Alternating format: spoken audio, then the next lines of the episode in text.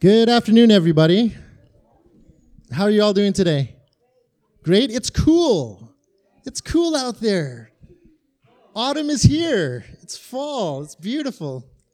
I love that cool breeze waking up in the morning. It makes me feel very fresh and oh, it's just a wonderful, a wonderful feeling.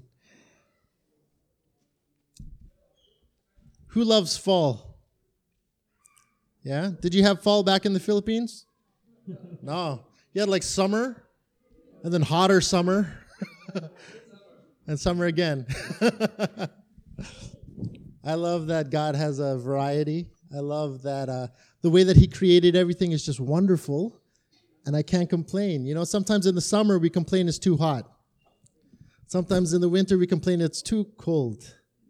Right? We sound like Goldilocks. It's too hot, it's too cold. And then fall hits and it's just right. But I trust God. I trust in His creation. I trust in His mind. I trust in the way that He does everything. How could we worship a God that we don't trust? Right? Our study today is entitled Trust. Trust. How many of you have ever played that game? Maybe it was at work or at school. They use it a lot for um, team building. I have a photo here. Let's see if you know what the game is. You know that game? Two people stand up, and one person is facing this way, the other guy's behind him. And the exercise is called the trust fall. So without, you know, without looking backwards or trying to save yourself, what you're doing is you're trusting that the person behind you is going to catch you when you decide to fall. Right? I don't want to waste time today, but we could do this before we have lunch. Everybody find a partner and maybe you could do the exercise. Do you trust that person to catch you when you fall? it's scary. Right? There's that trust fall. And it's a simple exercise, but for some reason, it reveals a lot about how you are as a person. If you're that person that's supposed to fall into the arms of somebody else, what are the things you consider in your mind before you possibly decide to fall backwards? Who is that person? Do I know this person? Does the person look strong enough to catch me? And you start to think about all the possible things before you could trust the person enough that you're going to fall back, right? There was a funny video um, that I was reminded of online, and uh, father and daughter are doing this trust exercise. And the daughter is standing there, and the daddy's like, Don't worry, don't worry, I'll catch you, honey. And he's behind her waiting. And she had full trust in her daddy. But there was some information that was missing. Instead of falling back to her daddy, one, two, three, boom.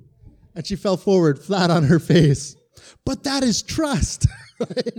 That's trust. Sometimes we're misinformed and we might go in the wrong direction, but you could tell that girl trusted her daddy. Right? So it tells us a lot about how we trust and who we trust. And sometimes we could trust, but we're misinformed. Our key text today is found in Proverbs 3, verse 5.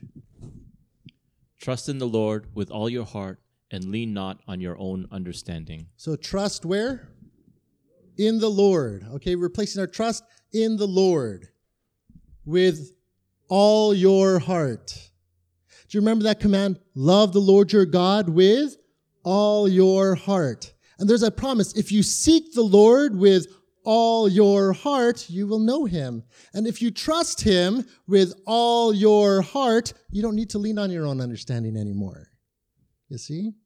But when we calculate and we try to put things in our mind, well, this is a reason I could trust God, this is a reason I could trust God, and you keep trying to convince yourself that you could trust him, but there's a part of you that still can't trust him because you're still not really trusting him. You're trusting in yourself. Right?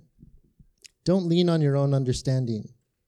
But in this passage, trust the Lord your God. Trust in the Lord with all your heart.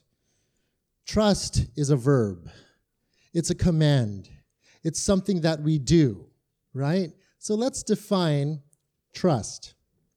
As a verb, it means believe in the reliability, truth, ability, or strength of someone or something. How many of you come here week after week trusting that this pew is going to hold you up? I think you do because you know you're sitting there, right? You can trust in the pew to hold you up.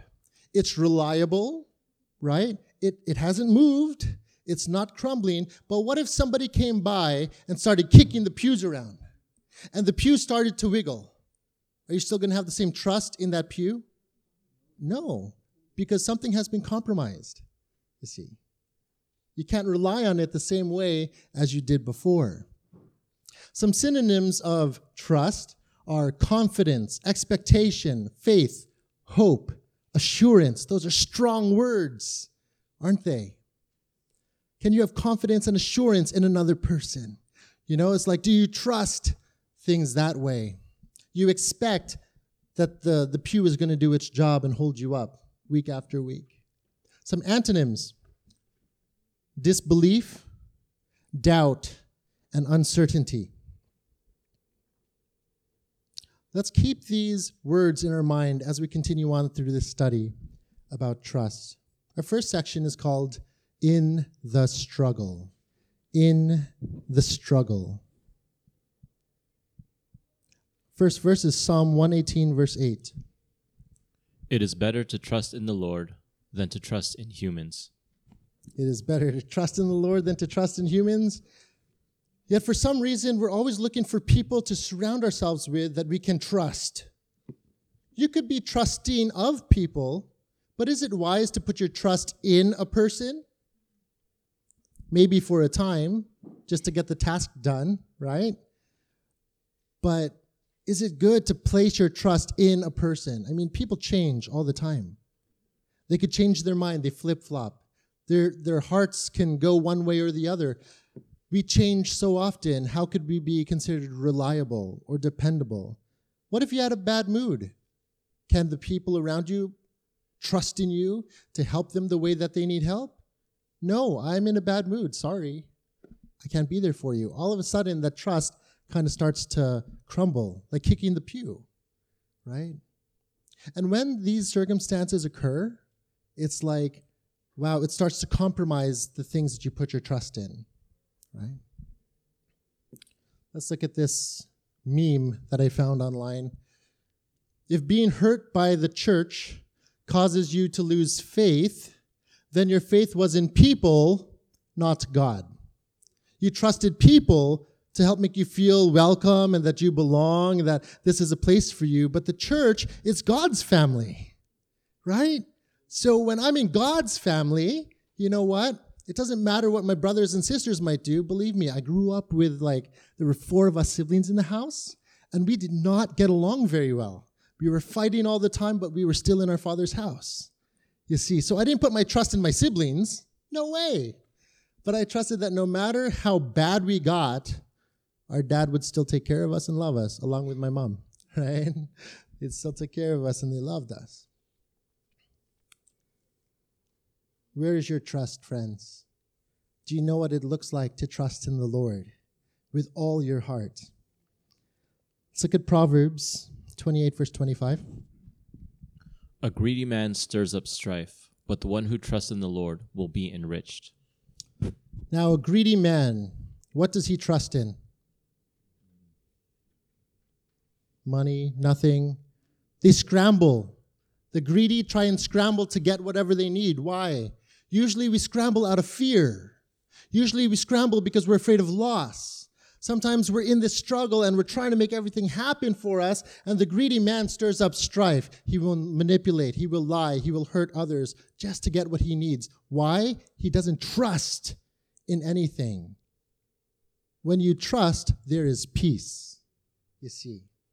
When you trust, you don't need to scramble and freak out. There's security. There's a sense of significance there in a trusting relationship. You don't need to worry, you see. The one who trusts in the Lord will be enriched. I don't think this is talking about material wealth. I think this is talking about the richness of, of life, that life experience. God promised us a more abundant life, right? When we put our trust in the Lord. And that abundant life, it's not talking about material wealth. It's talking about all the things that matter, that last forever. All the material things in this world will one day fade away, right? But the things of God go on for all eternity. Yeah? That's cool. So today we're going to be looking at 10 stories very quickly, okay? We're talking about 10 women in the Bible who struggled to trust God's plan. Have you ever struggled to trust God's plan? Yeah, sure. like I have. It, it, expected me to do things I wasn't ready to do. But let's look at a few of these women and see what their stories are like. We won't be reading the passages, but I did put some passages there so you could look up their stories on your own time and in your access groups. Okay. The first woman we're looking at, Eve, right? What was her problem? The struggle was she wanted to know more than what she knew.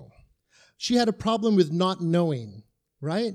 Have you ever had that? You're living your life and you just have to know before you move. You just have to know if there's something that you don't know, you, you kind of chase after and try to figure it out. And this is what Eve did. She's like, wait, there's something I don't know here. So she took the fruit and she ate it. She just had to know. It killed her. Have you ever felt a need to know before you could choose to trust? Of course. I mean, I have. if you haven't, maybe you're a better person than I. okay, let's look at the next person here Sarah, Abraham's wife. She leaned on her own understanding. If you know Abraham and Sarah, she was like really old. She was almost a century old already. And a man of the Lord comes to Abraham and says, Listen, your wife is going to give birth to a son, and you're going to be the father of a great nation. Sarah, listening nearby, she was in the tent nearby, she laughed. Why do you think Sarah laughed? I'm almost a hundred. You think I could carry a baby now? It was impossible in terms of science. So she leaned on her own understanding, science, right? Evidence.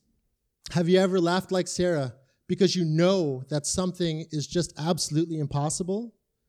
But then, friends, Sarah did have that child. Is there anything impossible for God? Right? Hagar. Hagar, if you remember, she was the, the maid servant. And Hagar was given to Abraham and bore a child, but this is not how God wanted Abraham to have a child, right? So Hagar she has this child, and after the promised son is born, Isaac, after the promised son is born, Hagar and her son get cast out of the camp. You're on your own. Sorry, thanks for coming out and helping us all these years, but you're gone. We can't have both of you here because Isaac needs to be the promised one. So, Hagar, imagine she was cared for, she just did what her masters were saying, and, and then she gets ousted on top of that, she has to care for a child out in the wilderness. It's said that her, her container ran dry of water and they were out in the wilderness. There was no water for her child and she was desperate. She felt hopeless. She felt like, did you really send us here to just die, God? You know? She felt stuck and without hope. Have you ever felt that you were in a hopeless situation? And you were ready to accept your own ruin, like you were just ready to give up. If you've ever had suicidal thoughts, that's kind of what it, it was like for Hagar, I'm sure. You know, I mean, that's some tough stuff. How do you trust in anything when everything just seems to fall apart? Right? What do you put your trust in? Job's wife. Number four, Job's wife the story of Job. He lost his house, and in that house were his children. He lost his children, they all died. He lost his cattle, he lost his livelihood. And on top of all that, he lost his health.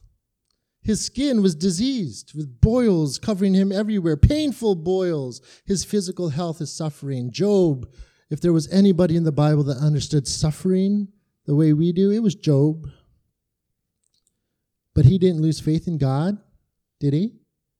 His wife said, Job, just curse God already and die? This is too much.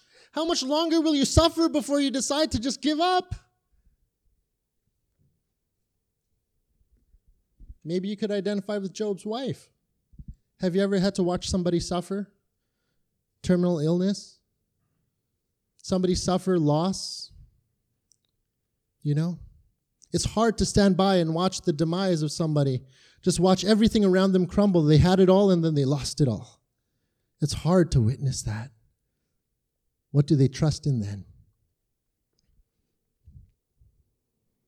Another wife, Lot's wife. Remember Lot?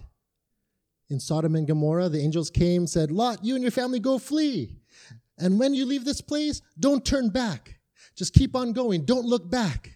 This is your salvation. Go, run, and don't look back. But as they were running, they experienced, you know what? I don't know what was going on through Lot's wife's head. She was told, don't look back, right? Just keep on going in the direction. This is your salvation. Go and run. Don't look back. This place will be destroyed. Lot's wife, I don't know about you. When there's change in life, there's a lot of uncertainty ahead, right? And you're not sure if I keep going on this path, you know, what could I trust as I'm going? There's so much uncertainty, so much doubt, so many questions, right? You, we tend to look back at all the things that we always relied on before, the things that brought us comfort, the things that, you know, helped us feel secure and safe, because who wants to feel like you're up in the air? Lot's wife had to leave her whole life behind, everything behind, and they're being called to being saved, but What's there out there for me? She turns around and turns into a pillar of salt the moment she does. Don't dwell in the past, my friends. The past is gone.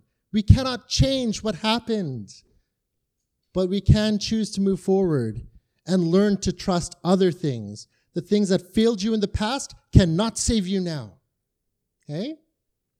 Stop clinging to the things of the past. Martha.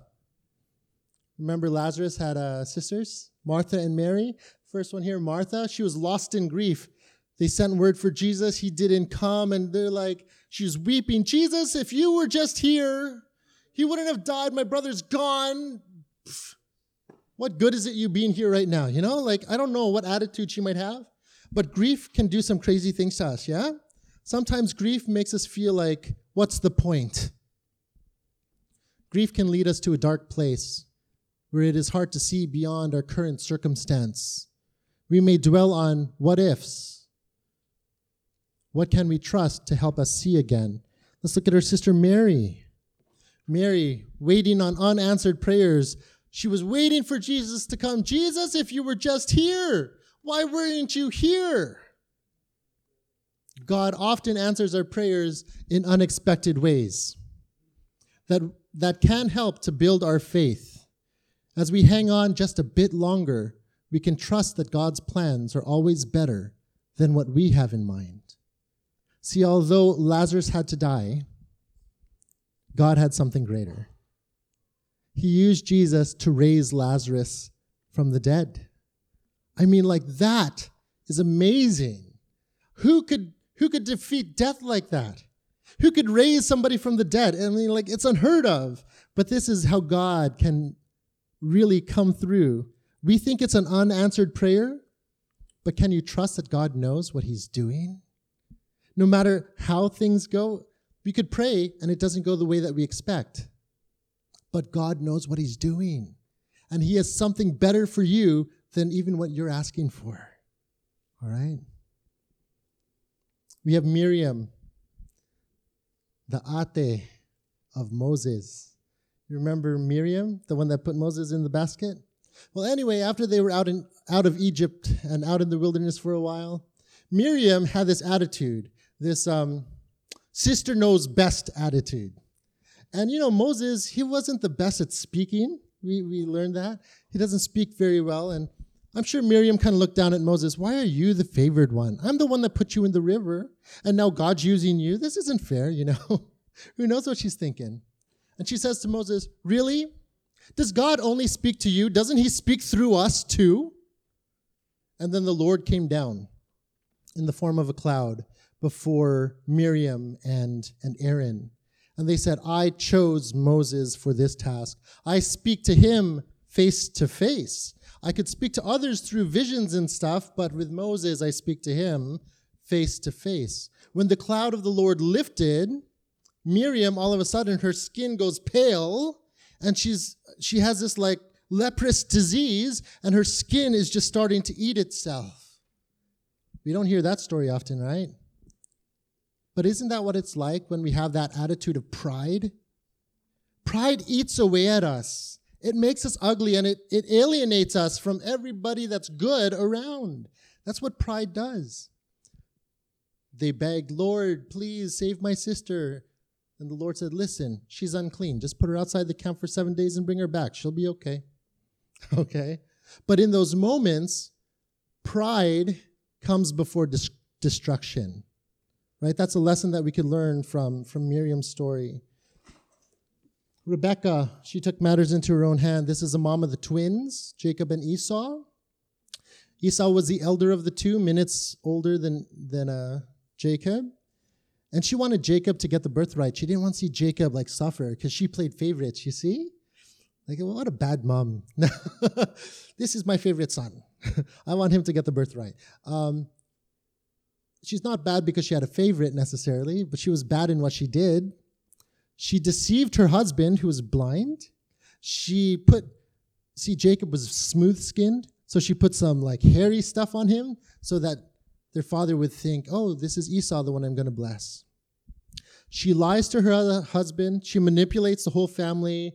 And then Jacob, her favorite son, has to like run off because Esau would kill him if he found out that he stole the birthright. Rebecca, I'm sure she had good intentions. She just wants to see her child succeed. But she took matters into her own hands, right? Do you ever try to do that? You grow impatient. You're afraid that you're going to miss out or you won't get what you desire. So you, you manipulate and you scheme and you lie and you cheat and you hurt people around you. And, and then you end up in this pit of, ah, this isn't what I asked for. God is much more mighty than we are. And his plans are so much better than our plans. A lot of the time when we act out of fear, we don't know what we're doing. We're living blindly. And let's look at our last character, Rachel. Rachel, poor Rachel, one of two sisters, married off to the runaway Jacob, right? Rachel was the beloved of, of Jacob. And um, her sister was also married to Jacob, but Jacob didn't really love Leah. He wanted Rachel. And Leah had like child after child after child. And, and then Rachel, she's sitting there and she's like, oh, this is horrible. Look at my sister all happy with her children.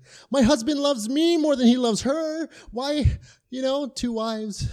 my husband loves me more than he loves her. Why don't I have children? She did not take her complaints to the Lord. She totally bypassed God. She goes straight to her husband. Jacob, I have had it. She has had enough children. It's my turn. Give me a child now. Jacob, he's like, Listen, I cannot make you pregnant. I mean, he can, but it's not him that gives the life. It's God that chooses what we get, right? So it's God that allows this to happen. And Jacob's just like, Woman, you forgot. I can't do this, but God is the only one who can. We bypass God so often, don't we? We're control freaks. We compare our lives to others. I believe that that's why there is one of the commandments do not covet your neighbor's wife. Don't covet what your neighbor has. You know, just learn to be content with what the Lord has given you and be thankful. When we start comparing, it leads us down this path of just like we have a very demanding attitude. When we start comparing, we're not grateful. When we start comparing, we doubt. Things are uncertain. We have no trust in anything.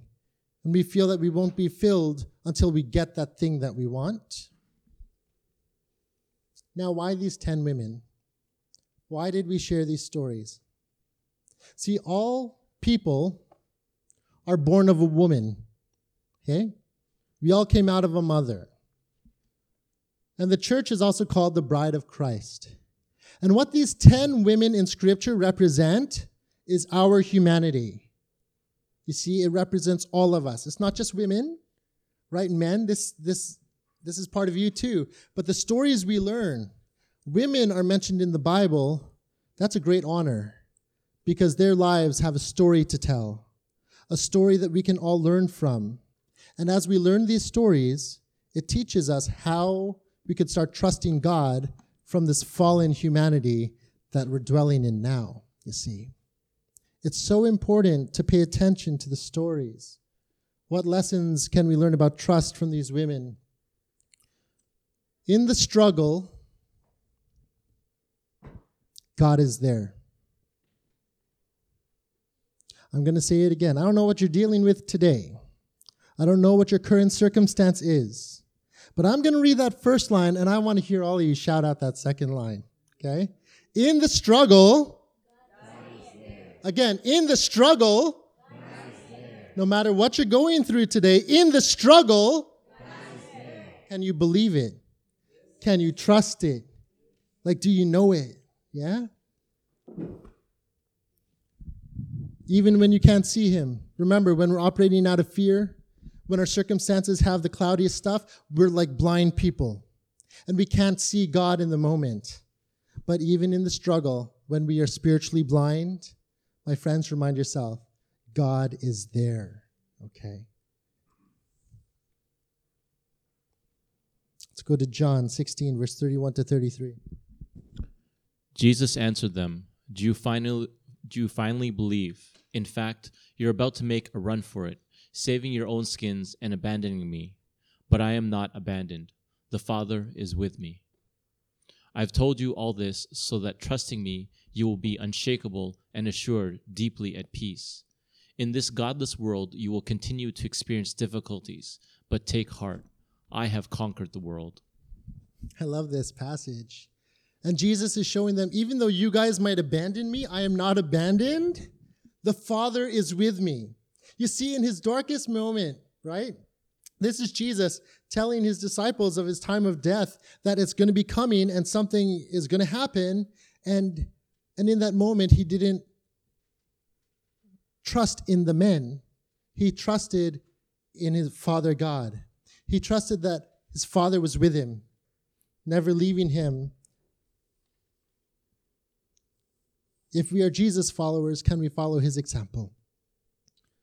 To trust in the Lord no matter how dark, no matter how uncertain or impossible things might seem in life. Trust that He is with us. Take heart, for He has conquered the world. The next story we're going to look at story about Damascus. Have you heard of Saul? Yeah, well, we're not talking about him too much today. There's another character in this story that often gets overlooked. But this character, his trust in the Lord is such a huge thing. And I, I hope you could really take time to appreciate this particular story. Trust and obey. We're looking into the story found in Acts 9, story of Ananias. In Damascus, there was a disciple named Ananias. The Lord called him in, an, in a vision Ananias. Yes, Lord, he answered. And right there, it says that there was a disciple named Ananias. Whenever in the story of Acts you read there was a disciple, it means they were a believer, they were a follower of Christ. Anybody else mentioned in the Bible, in, in the book of Acts, the way that the writer writes it, he'll say, a man named such and such. Whenever you say a man named Ananias, then he's just an unbeliever, he's just an ordinary man. But when they make that distinction, a disciple was in this place. So we know Ananias wasn't just some other guy on the road, okay? He was a believer, and the Lord comes to him in a vision calling his name. And as soon as the Lord calls out his name, he knows that this is from the Lord. Yes, Lord. Right? The sheep know the voice of the shepherd, right? Let's continue reading. The Lord told him, Go to the house of Judas on Straight Street and ask for a man from Tarsus named Saul, for he is praying. In a vision, he has seen a man named Ananias come and place his hands on him to restore his sight. So, right here, God is very detailed. Remember what I was saying about the trust exercise? Like, fall and I'll catch you. And the girl falls forward instead of backwards because of a lack of detailed information.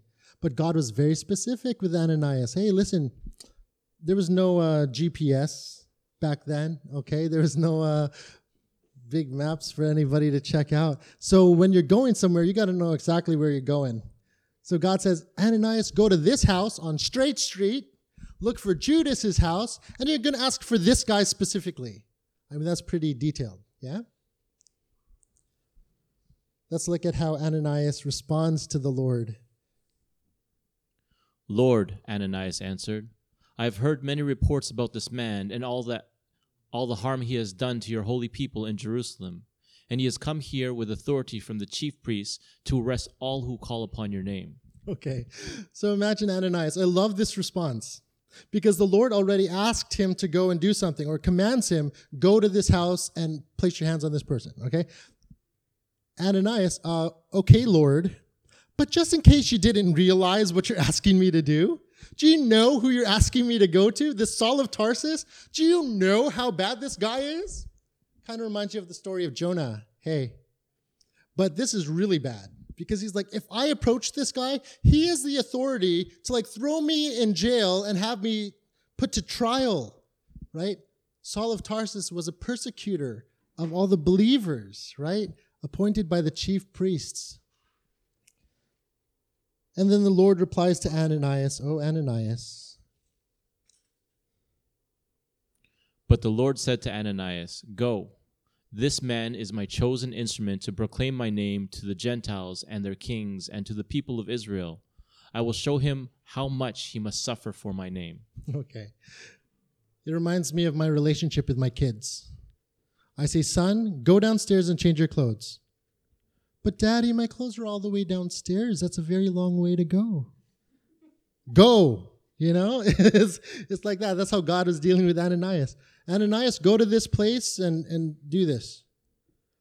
Oh, but God, you know what? That guy, he's really mean and this is terrible. I don't want to go there. Go, he says. And he's very specific with what he his plan was. And as soon as the Lord shared his plan with Ananias, this man is going to be used. He's chosen by me to be an instrument. But also, I will show him how much he must suffer for my name. Remember, he was persecuting all the believers, and now it's Paul's turn to suffer when he has to go out and sh- declare the name of Jesus. Imagine the one with all the authority to stop the name of Jesus being spread, and all of a sudden now his life mission, you need to declare the name of Jesus complete shift from anything he's ever known before, right? Is he's being called into this uncertain mission. But I think because of this experience, it gave Saul the faith that he needed to continue on in this mission. Let's finish the story. Then Ananias went to the house and entered it. Placing his hands on Saul, he said, Brother Saul, the Lord Jesus, who appeared to you on this road as you were coming here, has sent me so that you may see again and be filled with the Holy Spirit.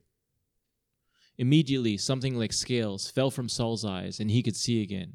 He got up and was baptized. After taking some food, he regained his strength. So we see Ananias. He had a moment of weakness, questioning God. But God, really? And God affirms him again and says, Listen, this is my plan. Go and do it.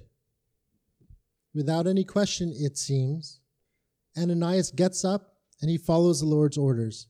He obeys. Can you trust the Lord enough to obey what he's calling you to do? We can't really say that we trust the Lord and then when he asks us to do something, we don't obey. Because in those moments of doubt and unbelief, are you trusting in the Lord?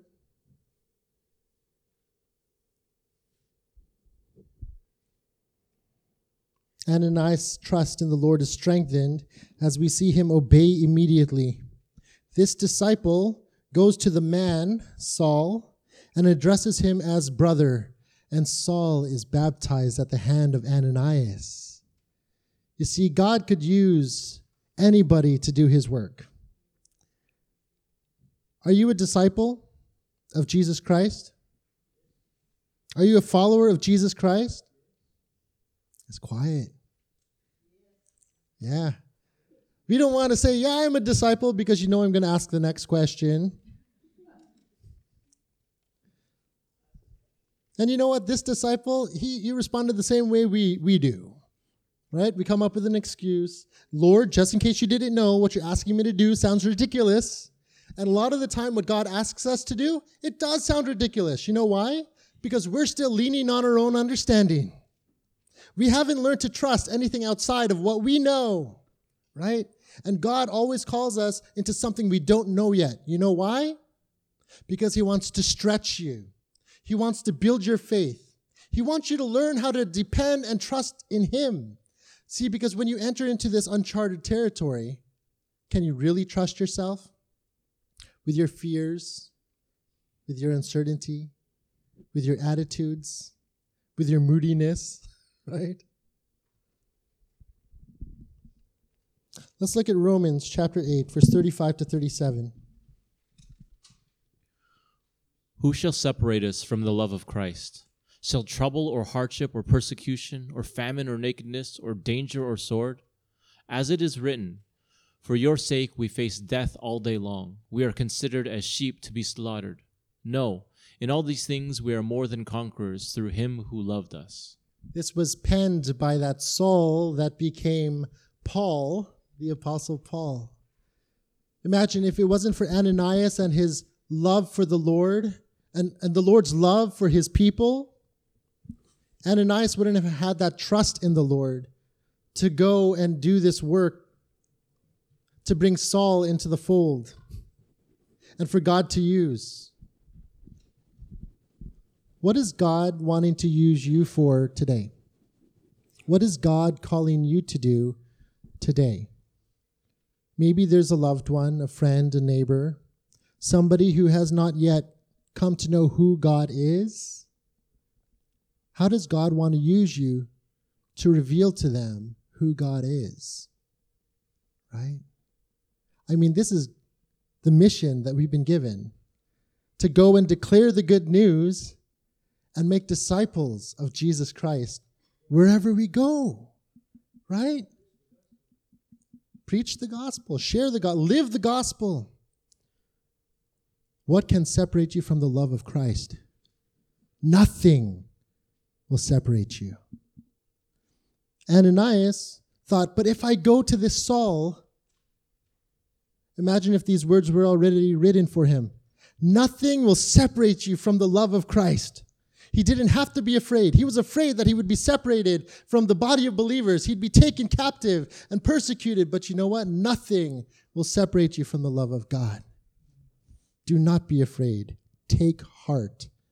The Lord is with you. I hope that is encouraging to all of us here today.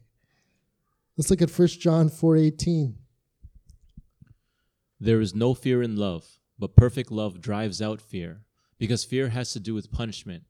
The one who fears is not made perfect in love. Now, this isn't to condemn you if you fear. It just means we have not been made perfect in love. And we know that we're not made perfect in love yet so long as we're still doubting and questioning and we still fear all the time, it's a work in progress. But, friends, it says that perfect love drives out fear. This perfect love, when it says perfect, it means a love that you can be sure of, a love that never fails you, a love that is constant, consistent, and will never leave you. Okay, this is the love that we depend on. Because when we know love, we know our significance. We know our, our security, right? We know who we are in Christ when we've received that love. If you haven't received that love of Christ into your heart yet, of course you're still going to be fearing. But I got to ask you, why do you still choose to fear? Why haven't you just opened your heart up to God? It's because you feel you can't trust Him? How could we not trust him after everything he has done? How could we not trust him when we have all this to learn about his character? Maybe we haven't come to know his character yet because we, we're still skeptical. We still choose not to believe what he says about himself.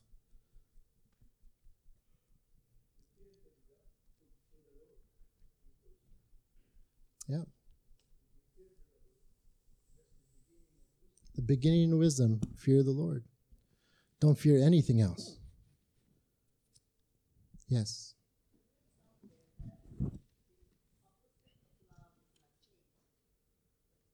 The opposite of love is not hate, but the opposite is fear.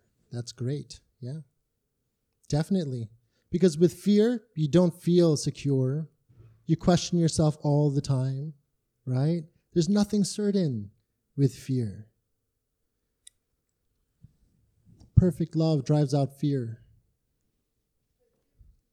Yes.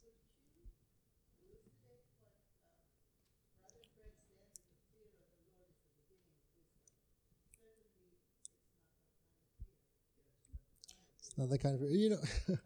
I, I don't want to go on a tangent too far here. I want to stay on track here. Okay, and we will talk about this at times. What, what I do want to be pointing out here is the fear that we know, the fear that we've been talking about in our study today, the fear that overcame all those 10 women, right, is a fear that I think we can all relate to, right, at some point in our life. And in some way, we could relate to at least some of their struggle. And in the midst of our struggle, if we're trusting in anything but God's love, friends, we're still living as though we're blinded with scales over our eyes. Okay? And no wonder with that fear we cannot see God in the midst of things. Okay?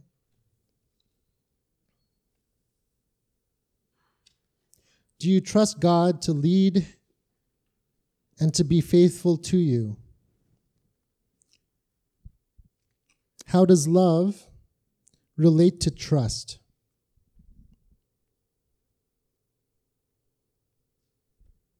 How does love relate to trust?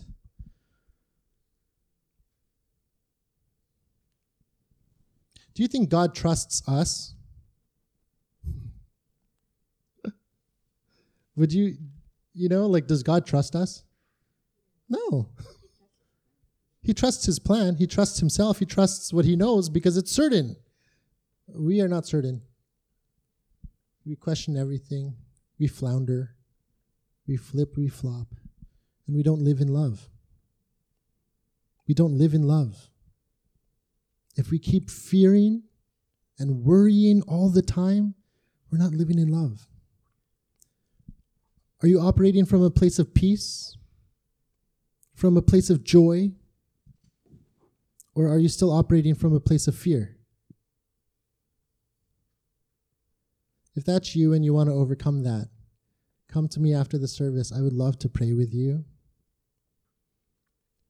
and allow God's love to flow right down towards you because it's only God's perfect love that could cast out that fear. And friends, you don't need to live in a prison, this bondage anymore. It's time to let go of the fear and rise up to real life, the life that God is calling you to, the life that God has promised you. You don't need to fear anymore. Let's look at Psalm 37, verse 3. Trust in the Lord and do good. Dwell in the land and enjoy safe pasture. Befriend faithfulness. See, it's, it's not just trust in the Lord and, and pray. You know, sometimes we say all we have to do is pray. And we trust in the Lord and we pray and we expect everything to fall in our lap. You know? But I asked God, like I sat on God's lap and I said, This is what I want for Christmas, you know? We treat him like Santa Claus. Or when we're having a really hard time and we're in our desert place and we're like, oh, there's my Bible. Let me dust it off. And you start rubbing the Bible. And, and you're like, okay, God, come out now because I need answers. You know, it's like a genie, right? And um, this is kind of how we treat God. And uh, it's not just trusting that God, hoping or wishing, rather. It's not wishing when we pray. When we pray, we trust in the Lord by saying, Lord, you know what? I know that you can do this, that I cannot do this, but I know you are able to do anything you, you want in this situation. And I, Lord, will fall in line with your plan. That's trust, you see. Trust isn't just wishing that what you ask of God will come true. Trust is that no matter what you ask God, that you believe that what He has in, in plan, that that's better than what you're asking for. Okay? Trust in the Lord and do good. Ananias was trusting in the Lord, but he had to do the good that God was calling him to do. And friends, God is calling all of us to do good for his kingdom purposes, right? Are you living your life doing the good that you were, that you are saved for? Trust in the Lord and do good because that is trust and obedience. Okay? It's not mindless obedience. It's not obeying or complying out of fear because you're afraid that you're going to go to hell if you don't do these good things. It's not that because then you're not trusting, you're still operating out of fear. Trust in the Lord and do good. What does trusting actually look like? Let's look at our sidebar here. There was a song written in 1974, a beautiful song. You know, my parents would, my mom was always playing it at home, and, and we had the music, and she, she had my brother and sister sing it when they were little. And uh, now my nieces, they're singing the song too. Um, it's called Trusting is Believing.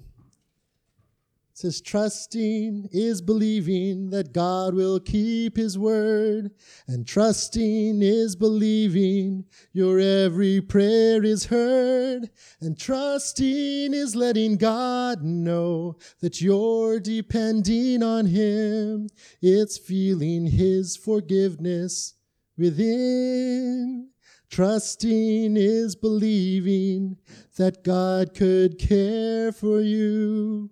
And trusting is believing just as a child would do. It's like giving your hand to Jesus and knowing he won't let go. I'll trust him because he loves me so. That's trust, friends. That's what it looks like. Trusting is believing. believing means that you're doing something from your heart, something from the inside. It's not just something you do. It starts on the inside and it affects the way you relate to everything outside of you. So, friends, when you trust in God, you don't need to be afraid of what mere flesh can do to you. When you trust in God, you don't need to try and trust in humans. When I trust in the Lord, I find that I could be more vulnerable and trusting with other people, but it's not in them that my trust is. My trust is in the Lord. An example, I might have shared this before, you might have heard it. My wife and I, at the beginning of our marriage, a lot of issues, okay? It was a change. So, of course, with that change, a lot of uncertainty, a lot of doubt, a lot of we're not sure what's going to happen. And when that change happens, we tend to dwell on the past, things that we always relied on for comfort before, right? But now it's like we left our single life and now we're together as this married couple and we need to come before God. But for some reason, there's fear, even in that coming together, because it means letting go of a lot of other things and learning to submit to somebody else and loving service to somebody else. So here, my wife and I are trying to figure out this new path in life when we chose to get married. But she had some major trust issues with me. She, well, not just with me, obviously, she had some trust issues, but I was a recipient of that untrustingness, right? And I thought, wow, am I really that untrustworthy a person? And I remember going up to her and she was crying one day, and I just said, listen, I can't make you trust me. I can't force you to trust me. I'm not even asking you to trust me. And that was a big thing for me to say. You know, asking your wife, no, you don't have to trust me. But what I was asking her to do was much greater. I said, no matter what's going on with us right now, I'm just asking you to trust in the Lord, that He is guiding you. I'm trusting in the Lord too.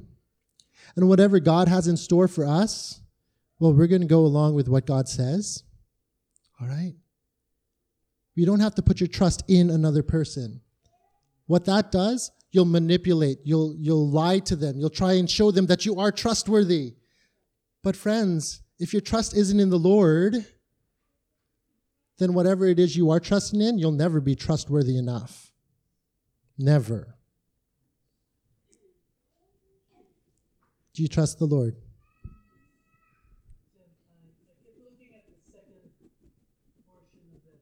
Oh, yeah. when we trust in the Lord and do good, which is that which He wants us to do. Dwell in the land and enjoy safe pasture to me, that we could rest assured Yep. that we could enjoy everything we need for life and living. Yep. Not only safety, but everything we need to pasture represents nourishment Yep. and a safe place to to restore our soul. To thrive. Yeah. Yep, absolutely. I love that. In the English Standard Version, it says, um, befriend faithfulness. Do you know what faithfulness is? Faithfulness isn't just like, okay, I was faithful to my wife for five years before we decided not to be together anymore. No, you see, that's not faithfulness. That was just sticking with it for a little while, begrudgingly, right? It wasn't something you could really trust in. Faithfulness is something totally different. Faithfulness is constant. It means again and again and again. No matter how many times you fail, it's steadfast. It could be trusted. You could have confidence in it. You could expect it every time because it's there. That is the love of God. No matter what you do, God loves you so much, His love doesn't change. And again and again, you know what? He forgave you already. He's not going to condemn you. He wants to make you clean. And every time you get dirty, guess what God does? He cleans you off again. He cleans you off again. My boys are typical boys sometimes. They like to get dirty. And when they get dirty and they don't want to wash, they hide their dirt from me. So they come back in the house after playing out there, and I said, Okay, it's time for lunch. What do you got to do before lunch? You got to wash up, all right? You just came in from outside, and boys, they love to play in the dirt, right? So when they come inside, okay, I'm ready for my lunch, and their hands are in their back pockets, or they're hiding it like this, you know, okay, I'm ready for my lunch. And I said, okay, wash up. They're like, I already did, right? I'm like, when? When did you wash up? This morning, you know? It's kind of like, I brushed my teeth already. I don't have to ever do it again, right? But when I see them come in, I'm like, listen, kids, you know, I know you're dirty. Come on, let's just clean it up, okay? No matter what you're hiding in your life, God sees what you're hiding. He knows. You can't fool him. And all he wants to do is wash you up. He's not saying, listen, what's that hidden sin? I want to punish you for it. No, see, fear has to do with punishment, but love has to do with so much more. All right? Love frees us from that fear. When we come to know God with his perfect love, it happens when we uh, when we open ourselves up to him and we say, "Look, Lord, this is what I'm dealing with inside." We come to a point of confession. Sometimes we don't want to confess. We don't want to say, "Yeah, I did something wrong." You know, agreeing when you say, "Yeah, I did something wrong. I know it was bad." That's not confession. That's just admitting that what you did was wrong. It's just admitting that you did something. But until you come to agree with God that what you did was wrong, it's not confession. You get it? You could do something wrong and you say, Yes, Lord, I did that. So what? Yeah, you admit that you did something wrong, that what you did, you did, but you're not coming into agreement with God. Confession means, I did this, I'm sorry about this, Lord. How are we going to deal with this? If my sons keep hiding their dirty hands, their clothes start to get dirty, other things start to get dirty, everything they touch gets contaminated. But if they just gave me their hands while it was dirty, we could deal with it now. Right? The same thing with God. Do you trust God enough to put your hands out? Or are you just afraid that He's going to punish you again because you did something that made you dirty?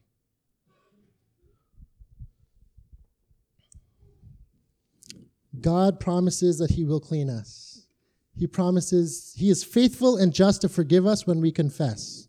That's what the Bible says. He is faithful and just. So again and again and again, He is faithful, you can come to him. You don't need to be afraid that he's going to punish you.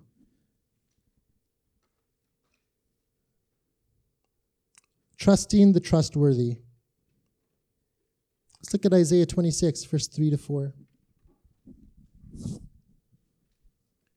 You will keep in perfect peace those whose minds are steadfast, because they trust in you. Trust in the Lord forever, for the Lord, the Lord Himself, is the rock eternal.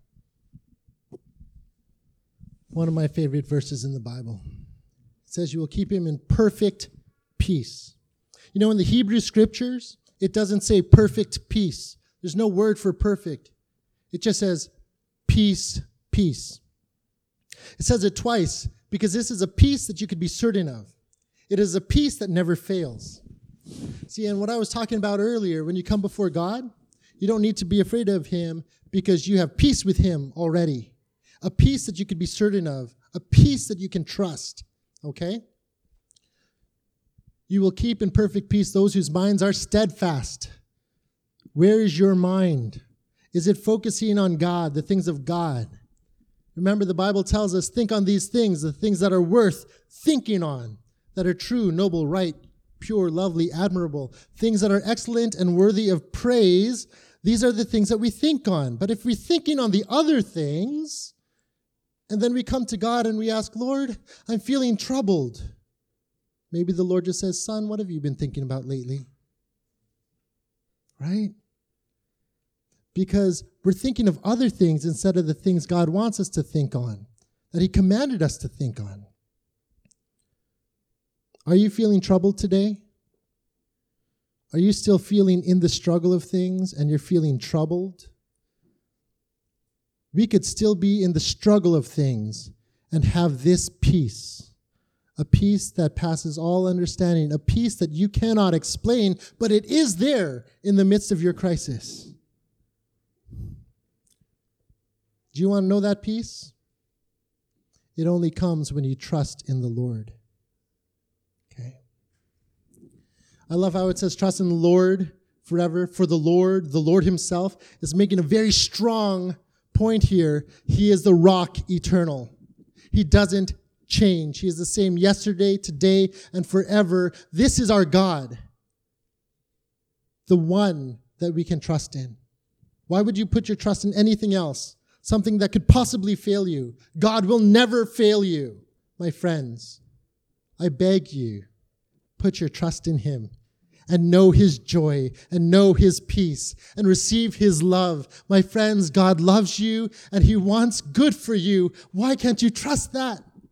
He is our Father, a loving Father. And He wants to work with you, not against you. He loves us, guys. Can you trust Him?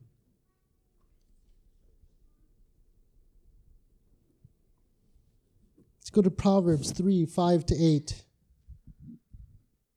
Trust in the Lord with all your heart and lean not on your own understanding.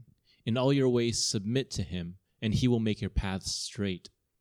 Do not be wise in your own eyes. Fear the Lord and shun evil. This will bring health to the body and nourishment to your bones. I love that health to the body and nourishment to our bones. It tells me I feel I'm going to be alive. You know what I mean? I don't have to coast through life like a zombie walking through this life and, and feeling like, where's this life God promised? You know what? His promise for a good life with Him, it's already started. You don't need to be a zombie anymore. You get to wake up and wipe off the sleep from your eyes like the scales that fell off Paul's eyes and open your eyes to a new and wonderful experience with God. Because, friends, it is wonderful. It is so good. It is like, it's awesome. And I, I can't explain it to you because if you still got the scales on, you won't understand. Okay? But man, I'm to testify today, I'm to declare today that since my eyes have been opened, oh, the joy and the wonder that I experience, the awe that I have before my Maker. I am not alone. I faced depression. I've been living with depression since my teen years, and it has plagued me all these many years. But you know what? The Lord is with me. You know, it can't get me down. Sure, some days I don't feel that great. I'm not happy all the time, but there's a joy that sustains me. There's a peace that makes me feel I don't need to waver. I could be certain that what God promised, He will do. And He promised that I'll see Him one day, that He's coming back and He's going to take me home to live with Him. I hang on to that promise. He's promised me that if I seek Him with all my heart, I will know Him, and I'm still working on that because I know sometimes I give my heart to other things. You know, and every time I know that something's calling me away from God, I say, God, I don't want that thing to pull me away from you. That has got to go. And I take that ugly thing and I put it up to God and I say, God, please. I know that you are able to take this from me. I know that you could carry this and it's been pinned on the cross already. And I don't need to deal with it anymore. I don't want this when I'm with you, God. Let it go. Can you trust God enough to let go of everything else that makes you feel a little bit alive? Because even though you feel a little alive and you continue on in those sins, friends, that's not life. Sin only brings death. Do you trust God enough to let go of all your sin?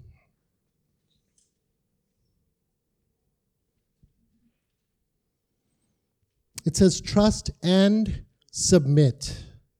And I know sometimes we have a problem with that word submit. But submit just means listen, I'm coming in under you, God. You are the head, right? Jesus Christ is the head. And we submit to his headship.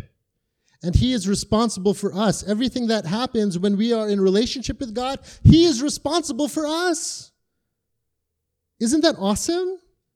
I mean, in the Bible, it talks about the husband wife relationship. And when they submit to one another, there's a responsibility there. But most of the time here, it's falling on the man to provide and protect and to love his wife. I mean, that, that's the model. And it's not just about man and wife here. It's pointing to the bigger picture of God and his church, God and his bride. You see, because when we submit, Christ already gave his life for us so that we could have relationship with him. You see? He's already submitted. He came down in loving service. He humbled himself. And he's asking us to also give ourselves and humble ourselves the same way he did. We submit and we could be united as one with Christ as the head. We are the body, friends. And we could trust that he will lead us and guide us because the mind tells us where to go. And Jesus is the head who's telling us where to go and what to do. And he knows our parts. When your body aches, your brain knows that your body is aching. Did you know that? It's constant communication there, right? So if my hand hurts, my other hand will come and rub this other hand because it's hurting, right? There are parts of the body that God will send so that there could be healing in the body, you see? Can you trust the messages that God is giving you? Those messages are not just for you, it's for the whole body. You see? Is this cool? Are you getting it? We can't be selfish and think every message is just for me. No. The message for you is to help you in relationship with those around you. See, when we trust in God, and there are others in the body that trust in God, friends, we could have this free flowing sort of trust amongst each other. There's no fear, no backstabbing, no gossip, no attacking each other because we're here to lovingly serve one another. Isn't this beautiful? Let go of the hate, let go of the fear, and embrace all the love that God has for you, my friends. I want to see joy in your life. I want to see peace in your life. I want to see God just like spewing out of your life. And that's how I know, wow, I could trust this person because they are in Christ. You want to learn to trust people, right? The body of Christ is the best place to do that. Jeremiah 17, verse 5 to 8. This is what the Lord says Cursed is the one who trusts in man, who draws strength from mere flesh, and whose heart turns away from the Lord. That person will be like a bush in the wastelands They will not see prosperity when it comes. They will dwell in the parched places of the desert, in a salt land where no one lives. But blessed is the one who trusts in the Lord, who confides in, whose confidence is in him. They will be like a tree planted by the water that sends out its roots by the stream. It does not fear when the heat comes. It, its leaves are always green. It has no worries in a year of drought and never fails to bear fruit. What a beautiful passage. Cursed is the one who trusts in man, but blessed is the one who trusts in the Lord. To be like a tree planted by the water. Imagine a tree planted by the water and its roots spread out and taken everything that it needs, and life is given to it, and its leaves are always green and it always has fruit. This is beautiful. This is the same thing. Friends, when we are rooted in Christ because we trust Him, right? We can only be rooted in Christ when we choose to trust Him. Your life will flourish, my friends. You will not die. You will live, you see. And you don't need to be afraid of death because our God has already conquered the grave. Friends, I want to see life, man.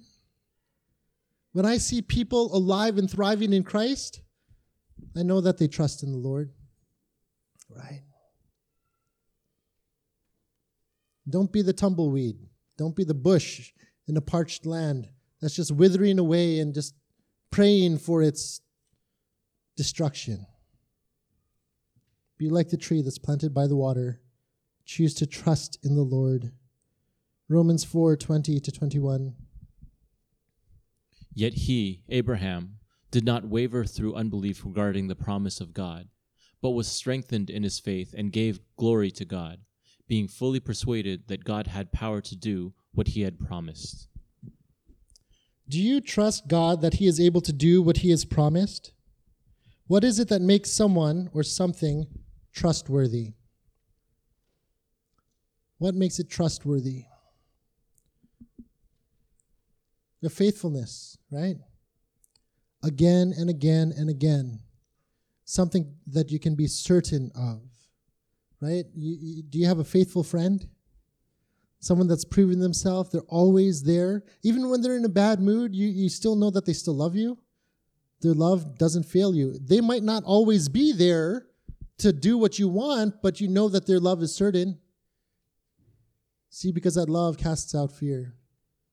Faithfulness, you can depend on. Hope, faith, hope, and love, these things remain. These are the things that we can cling to.